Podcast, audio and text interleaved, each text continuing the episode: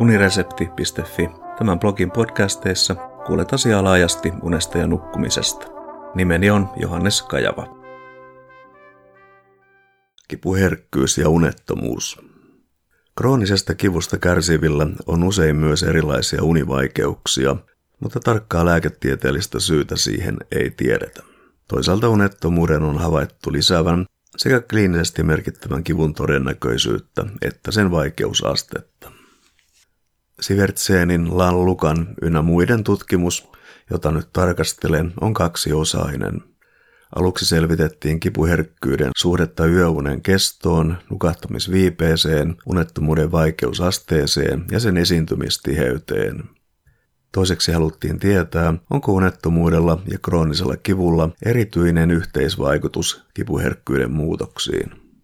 Tutkimukseen osallistui 10 412 henkilöä, josta miehiä oli 46 prosenttia ja naisia 54 prosenttia.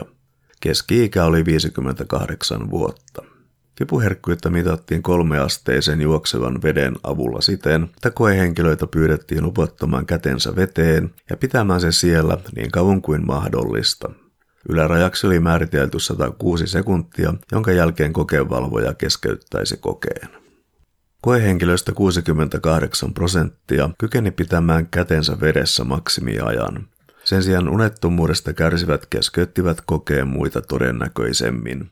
Osanoittajista 10 prosentilla täyttyivät unettomuuden kriteerit ja heistä 42 prosenttia keskeytti kylmävesikokeen ennen määräajan umpeuttamista. Ei-unettomista keskeyttäjiä oli 31 prosenttia. Tuloksia analysoitaessa havaittiin, että mitä vaikeampaa ja useammin toistuva unettomuus oli, sitä alhaisempaa oli kivunsietokyky. Samansuuntainen korrelaatio nähtiin myös kivun suhteessa nukahtamisviipeen kestoon, eli mitä pidemmästä nukahtamisviipeestä oli kyse, sitä heikommin kipua siedettiin. Sitä vastoin yöunen kestolla vastaavaa korrelaatiota ei ollut. Lisäksi unettomuuden ja kroonisen kivun yhteisvaikutus todettiin osiensa summaa suuremmaksi.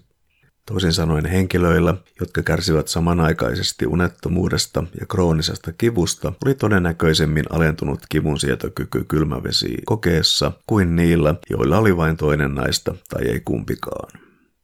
Sivertseenin lallukan ynnä muiden mukaan tämä viittaa unettomuuden ja kroonisen kivun synergistiseen eli toisiaan kasvattavaan vuorovaikutukseen. Tutkimuksen loppupäätelmänä on, että univaikeudet kasvattavat merkittävästi todennäköisyyttä sille, että kivunsietokyky heikentyy. Onko tutkimuksessa kuvatuille unen ja kivun välisille vuorovaikutuksille selitystä?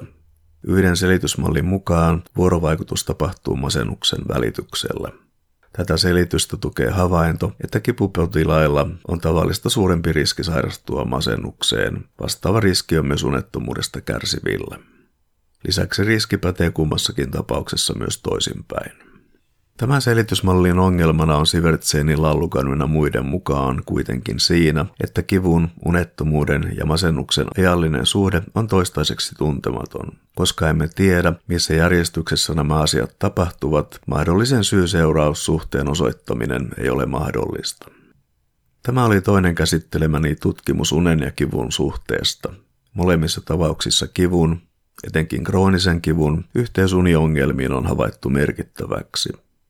Tämän yhteyden perusteella on syntynyt hoitosuositus, jonka mukaan unihäiriöitä ja etenkin vaikeita kiputiloja on tärkeää hoitaa samanaikaisesti ja asianmukaisesti.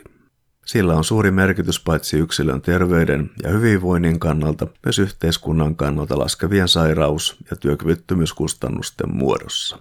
Kiitos kuuntelemisesta ja mikäli pidit jutusta, linkkaa se unesta ja nukkumisesta kiinnostuneille.